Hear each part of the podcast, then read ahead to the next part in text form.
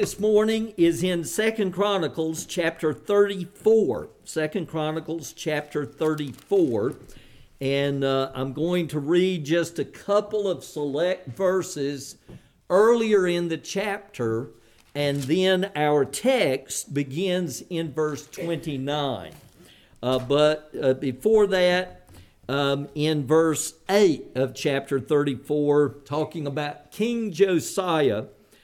Now in the eighteenth year of his reign, when he had cleansed the land and the house, he sent Shaphan the son of Azaliah, and Maaseiah the governor of the city, and Joah the son of Joahaz, the recorder, to repair the house of the Lord his God. And then down in verse fourteen, while they were bringing out the money that had been brought into the house of the Lord, Hilkiah the priest found the book of the law of the Lord, giving through Moses. And then Hilkiah answered and said to Shaphan the secretary, I have found the book of the law in the house of the Lord. And Hilkiah gave the book to Shaphan, and Shaphan brought the book to the king, and further reported to the king, all that was committed to your servants they are doing. They have emptied out the money that was found in the house of the Lord, and have given it into the hand of the overseers and the workmen. Then Shaphan the secretary told the king, Hilkiah the priest has given me a book. And Shaphan read from it before the king. When the king heard the words of the law, he tore his clothes.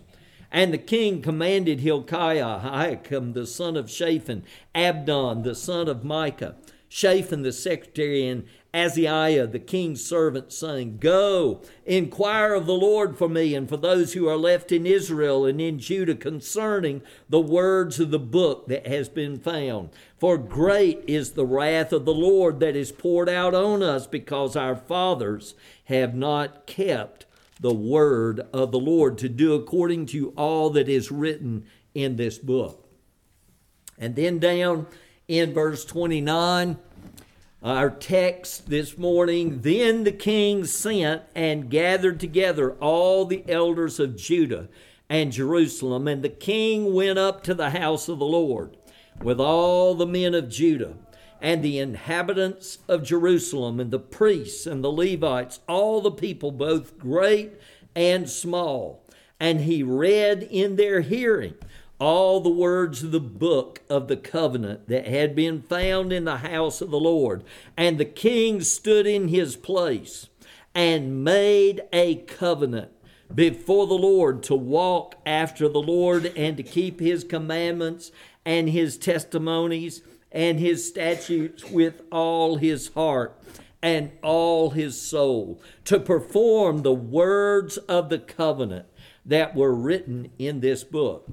Then he made all who were present in Jerusalem and in Benjamin join in it.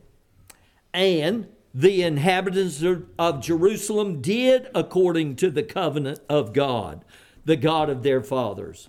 And Josiah took away all the abominations from all the territory that belonged to the people of Israel, and made all who were present in Israel serve the Lord their God all his days. They did not turn away from following the Lord, the God of their fathers. And then if you will turn with me in the book of Second Kings, chapter twenty-three, verses one through three. Uh, we have a parallel account here. Verse one, then the king sent, and all the elders of Judah and Jerusalem were gathered to him. And the king went up to the house of the Lord, and with him all the men of Judah and all the inhabitants of Jerusalem, and the priests and the prophets, all the people, both small and great. And he read in their hearing all the words of the book of the covenant that had been found in the house of the Lord. And the king stood by the pillar and made a covenant before the Lord to walk after the Lord and to keep his commandments and his testimonies and his statutes with all his heart and all his soul, to perform the words of this covenant that were written in this book, and all the people joined in the covenant. Thus ends the reading of God's very word. Let's pray. Blessed Lord, we ask now that you would come by your Holy Spirit, and that you would take this, the very word of your mouth, these portions of Holy Scripture that we have read, that you gave through the men of old thousands of years ago. And this is your word. It stands forever. And Lord God, we come and as your little children present ourselves to you this day. And we beg that the revival that you granted, that you gave, that you graced your people with in the days of King Josiah, that, Lord, you would do that in our hearts, that you would come by your blessed Spirit and do the mighty work in our hearts, that we would see and hear your voice and see your glory, and you would give us a heart that repents of our sin, and hearts that embrace you, Lord Jesus, and that we would experience the renewal of the covenant, even in our day. Oh, hear our cry, and bless us now. In Jesus we pray. Amen. Well, um, King Josiah repented, and we looked at that last Lord's Day. We uh, looked at what Scripture says repentance is, that it is a grace that God gives to us, and it is part of the message of the gospel, both not only in the Old Testament, but in the New Testament. If you'll turn with me to the Gospel of Mark, Matthew, Mark. Mark chapter one, and this was one of the passages we did not have time to look at last Lord's Day, but I want you to see that in the New Testament, in this summary statement of the public ministry of our Lord Jesus Christ, repentance is part of the gospel. The call for people to repent is part of the gospel, according to Holy Scripture. Look at Mark chapter one, verse fourteen and fifteen. Now, after John was arrested, Jesus came into Galilee proclaiming the gospel of God and saying, "The time is fulfilled and the kingdom of God is at hand. Repent and believe in the gospel." And so this Uh, summary statement of our Lord Jesus, we see that Josiah, King Josiah in the Old Testament, repenting, that's not something unique to the Old Testament economy. And in our day and time, sadly, tragically, there are vast segments of the so-called church in our day and time that think and have treated repentance as something that you don't want to have anything to do with. But we see repentance is part of the gospel. The message of salvation and life and hope is God calling us to turn from our sin, to hate it, forsake it because it's against God, turning to Jesus that we might find relief and forgiveness and life and hope in His saving work, forgiving us and cleansing us from sin. A Christian is somebody who is saved from sin. Not only are we forgiven, the second we believe in Jesus, but He begins that process of taking us by the hand and saying, "Come on now, you belong to me. We're going to have fun learning to live for the glory of God." That's what our Lord Jesus says to us. And that's what a child of God experiences. Well, in our passage of Scripture that we looked at, we saw King Josiah repenting. He tore his clothes. He humbled himself before God. He had a tender heart before God. And you remember the prophetess that uh, he had sent to inquire of the Lord. She sends word back from the Lord that, yes, indeed, because your heart was tender before God, I am going to destroy Jerusalem, but I'm going to spare you and the people who repent in your day. Well, then what happened? And that's where we pick it up today in verse twenty-nine. Then the king sent and gathered together all the elders of Judah and Jerusalem. And the king went up to the house of the Lord with all the men of Judah and the inhabitants of Jerusalem and the priests and the Levites, all the people, both great and small. In other words, he gathered the people together. He gathered the representatives of the people of God, the elders. He gathered the priests. He gathered the Levites, all of the people. Not just the leaders, they were there, but all of the people were gathered together. And the first thing he did was, he says, I want you to hear what I've heard. I want you to hear God's very word. And he read the words of the book of the covenant. And you see that in verse thirty, the last part of verse thirty.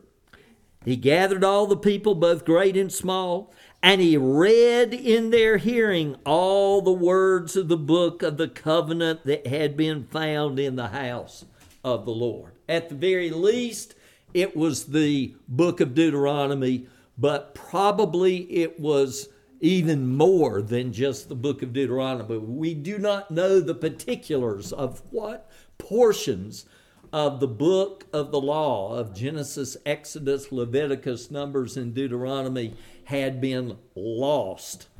But those scrolls, when they were refurbishing the temple, um, the workmen blew the dust off these old scrolls down in the basement that were stuck between these humongous, massive stones, and that was how they kept their library books.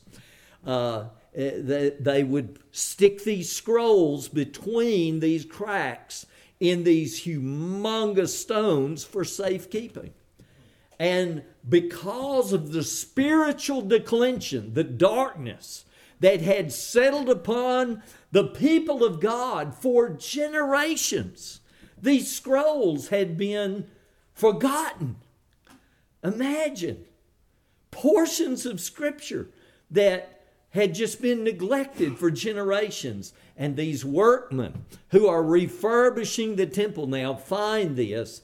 And when they found it, uh, the king's secretary, uh, when he read it, he goes, whoa.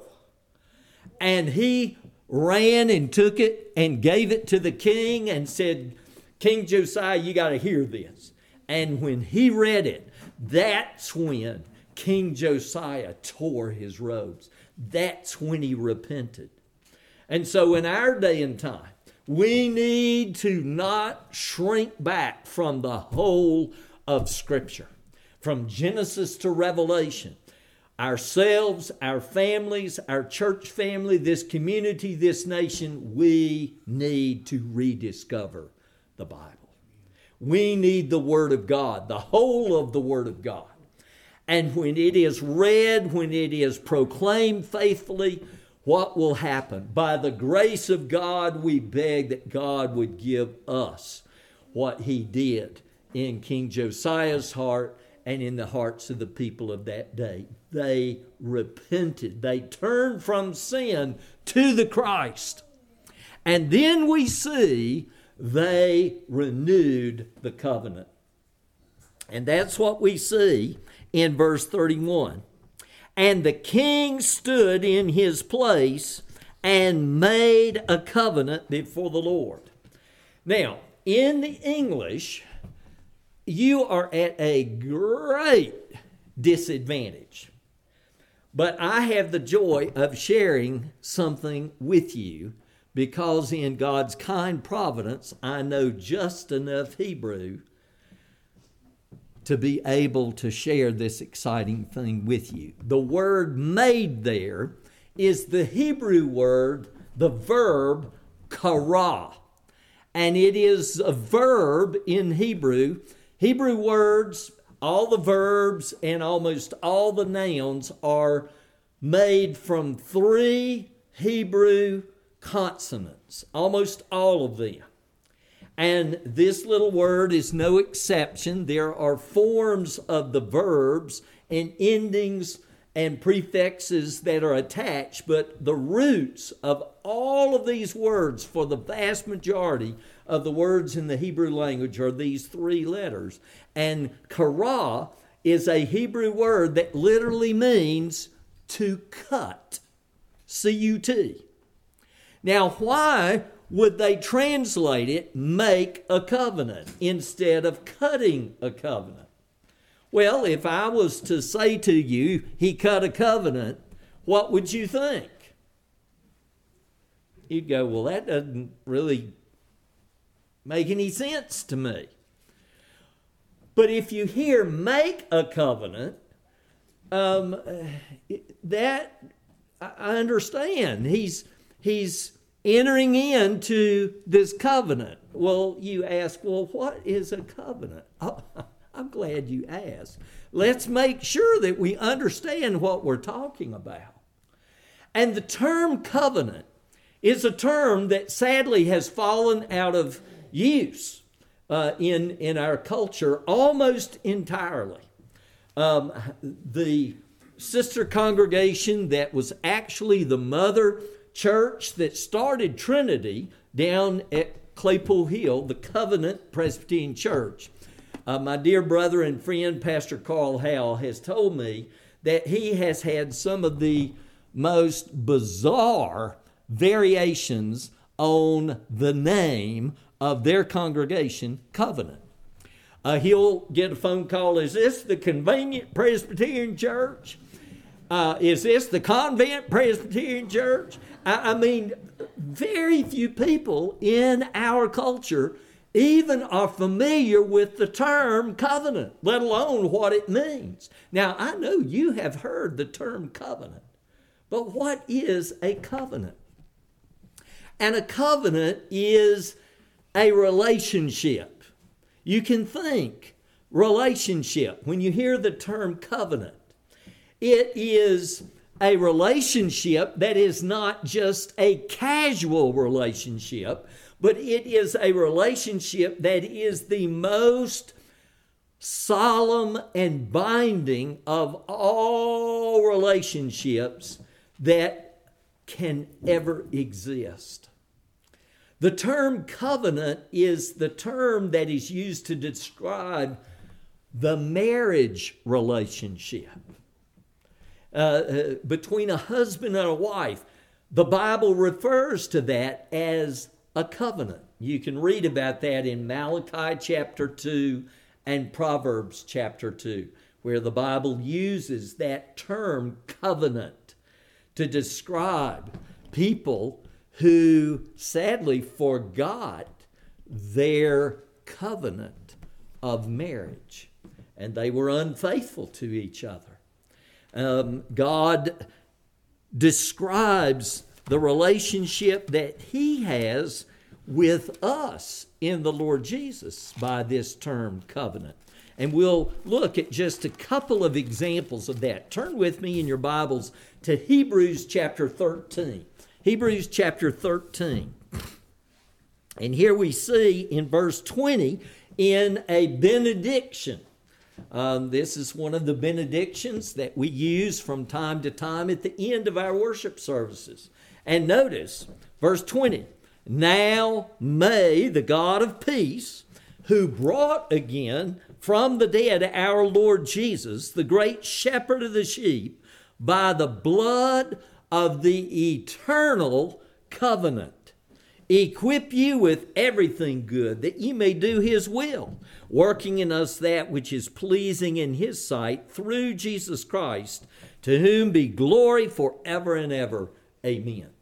And so here, the work of the Lord Jesus Christ to redeem his people is referenced. Who is the God that is blessing us? It is the God who has given his Son, who brought him again from the dead. And he's the one, he's the great shepherd of the sheep, and he has done this by the blood of what? The eternal covenant. And here is this reference to even before the world was created, that the Father and the Son and the Holy Spirit entered into this agreement or this promise or this plan to have this amazing relationship with God's lost sheep that God would redeem in his Son. And it's referred to here as the blood of the eternal covenant. Or you can turn with me over to the Gospel of Luke, chapter twenty-two. And here is another example. Luke chapter twenty-two in verse twenty.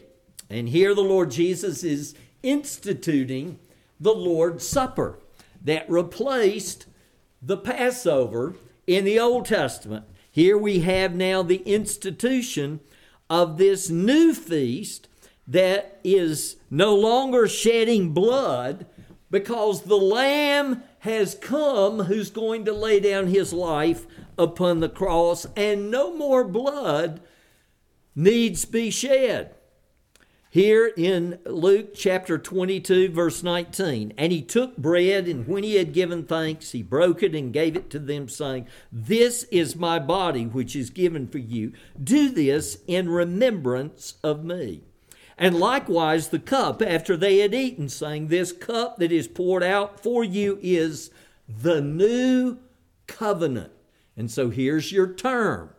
And so a covenant was an agreement between two parties. It was a relationship that bound two parties together. And in Scripture, we see that sometimes people make covenants, like a husband and a wife. It's the same term that God uses to describe his relationship with us as his people. We are his covenant people. He is our covenant God. And it makes reference to this relationship that God designed, he thought it up, and God is the one who has revealed his gospel and drawn us unto himself, entering into this relationship of salvation, the covenant of grace. Well, back to our text. So, in a nutshell, that's what a covenant is. Uh, one of my professors in seminary had a helpful, more technical definition. And if you want to write this down, you can, but you don't have to. A covenant is a bond of blood sovereignly administered. It's a bond of blood. It's not a casual relationship. It's a relationship that has to do with death or life. That's why it is such a, a, a, a profound relationship. It's not a casual relationship.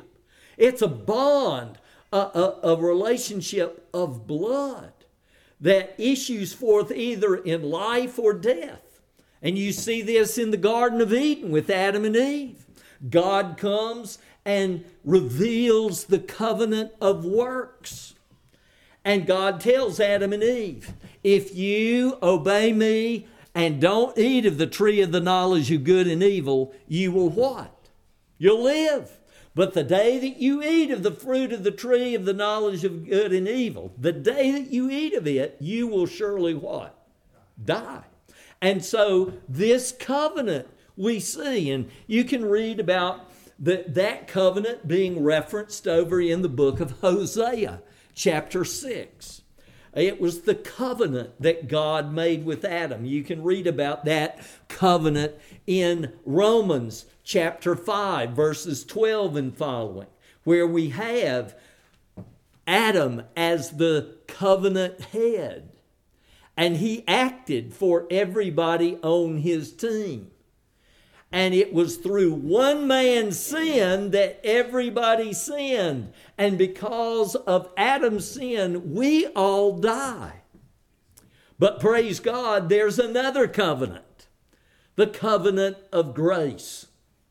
And all of the rest of the Bible is unfolding these covenants of promise, of grace, that in the fullness of time, the Redeemer would come to rescue God's people from being under the sentence of death.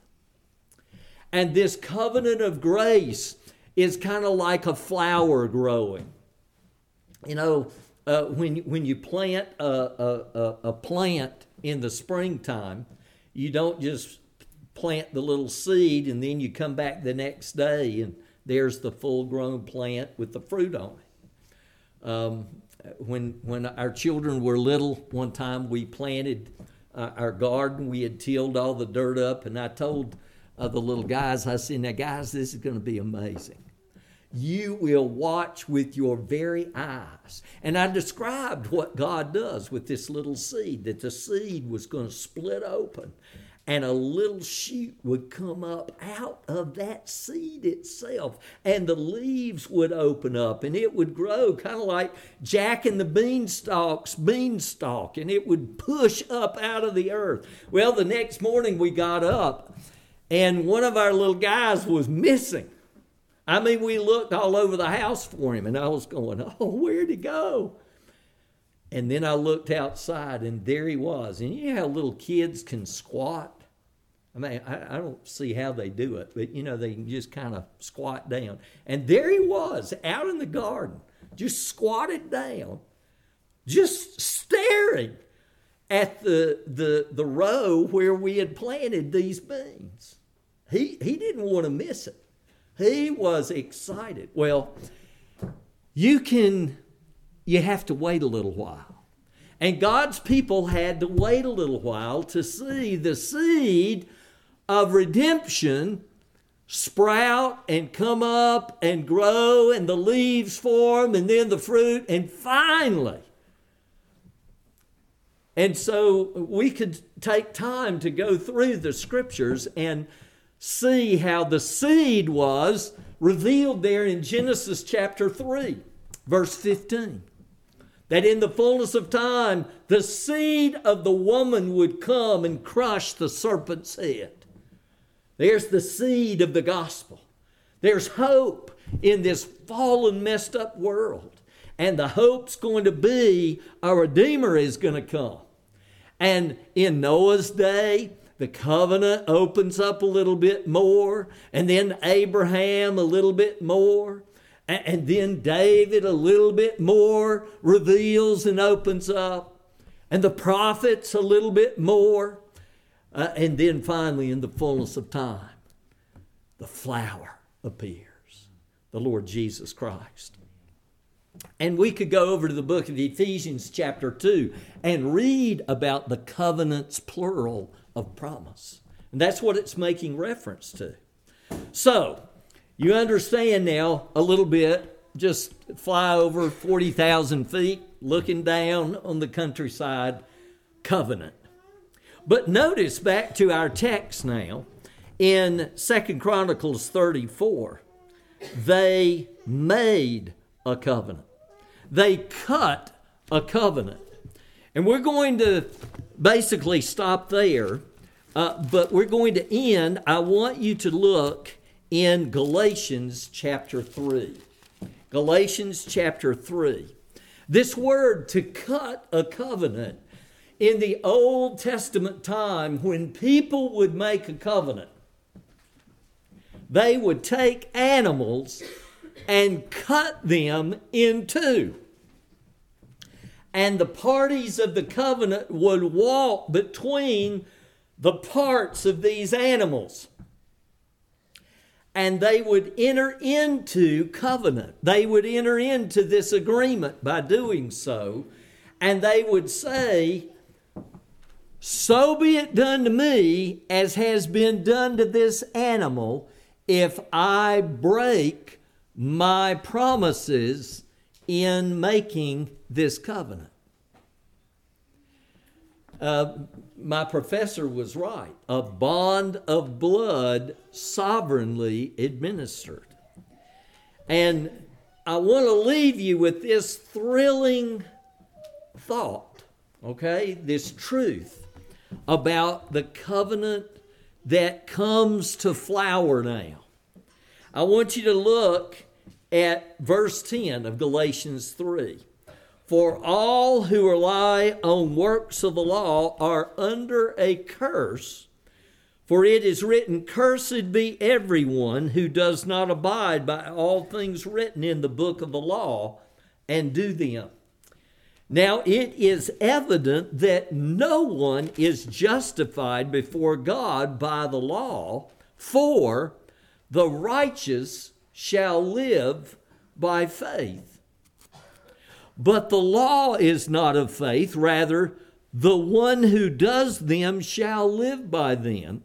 Christ redeemed us from the curse of the law by becoming a curse for us. For it is written, cursed is everyone who is hanged on a tree, so that in Christ Jesus the blessing of Abraham might come to the Gentiles, so that we might receive the promised Spirit through faith. And next week, I want to give you an assignment. Okay, we're going to look at this text. We're also going to look at three other texts, and I want you to write them down. And if you have time this week, I want you to read these passages of Scripture. Hebrews chapter six, Genesis chapter fifteen, and Jeremiah chapter thirty-four. And we're going to learn the amazing gospel of Almighty God from these texts of Scripture as we learn about Josiah cutting a covenant. What did that mean?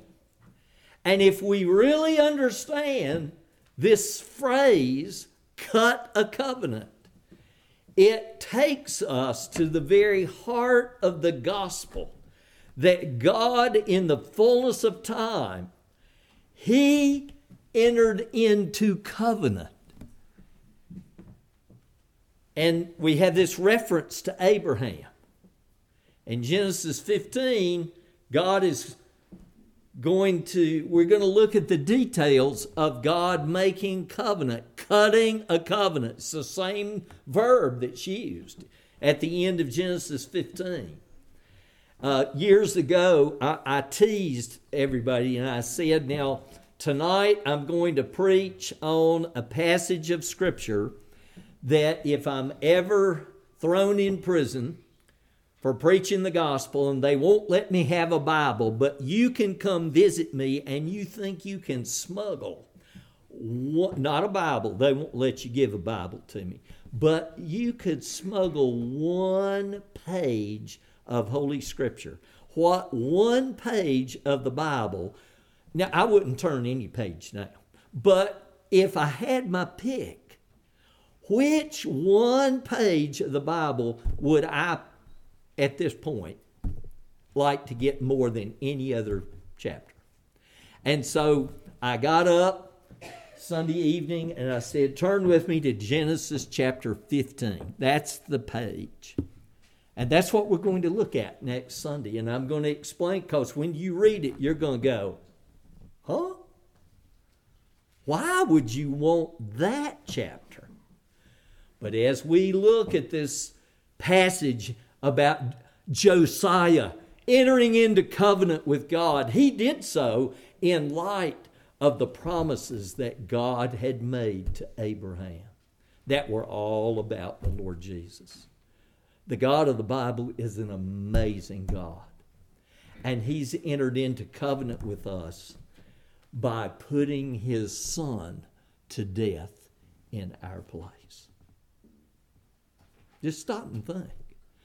Do you love your family? Do you love your, your children? Can you ever conceive of taking one of your children and sacrificing them for somebody else? I can't. I, I, I, it boggles my mind. But that's what God did, because he loved us. Undeserving, fallen wretches like me, like you. Josiah is overwhelmed with the mercy of God, and he enters into covenant. He renewed it. He already loved Jesus. And so if you're here today, what do you need to do? If you're not a Christian, you need to run to Jesus and embrace him and say, Lord Jesus, I need you to take my sin upon yourself so that I can be forgiven and go free. And if you are a Christian, what do you need to do? You need to do what King Josiah did. He renewed the covenant. He said, whoo, God, you, you are a holy, holy, holy God. And here I am and all my forefathers, we have made a mess of things. And left to myself, I don't have a leg to stand on. Oh, Lord Jesus, how I love and adore you and embrace you afresh. I'm going to hold on to you like never before. You're mine and I'm yours forever and ever. That's what God wants us to do. That's what he wants us to learn from Second Chronicles chapter thirty-four. Amen. Father, we ask that you would write upon our hearts your word, and that you would give us great joy if there are any in this place who have never trusted in you. Oh, Lord God, open their eyes and their heart to see that they are fallen in Adam. They are breakers of the covenant of works. They're creatures that you made in your image, and, and, and we have all broken your holy commandments. And we deserve death and hell. Oh, Lord, give us hearts this day that repent and turn from our sin to you, Lord Jesus, and that we would embrace you, we would believe in you, and experience being in covenant with you, the covenant of grace. Lord God, if there are those of us who have known you for many, many years, Lord, don't let our hearts grow cold and distant to you. Oh, Lord, like King Josiah, it's time for us to renew our commitment to love and follow you. And so give us great joy to do that as we sing, as we come to your table from the heart, Lord, trusting in you afresh. In Jesus we pray. Amen.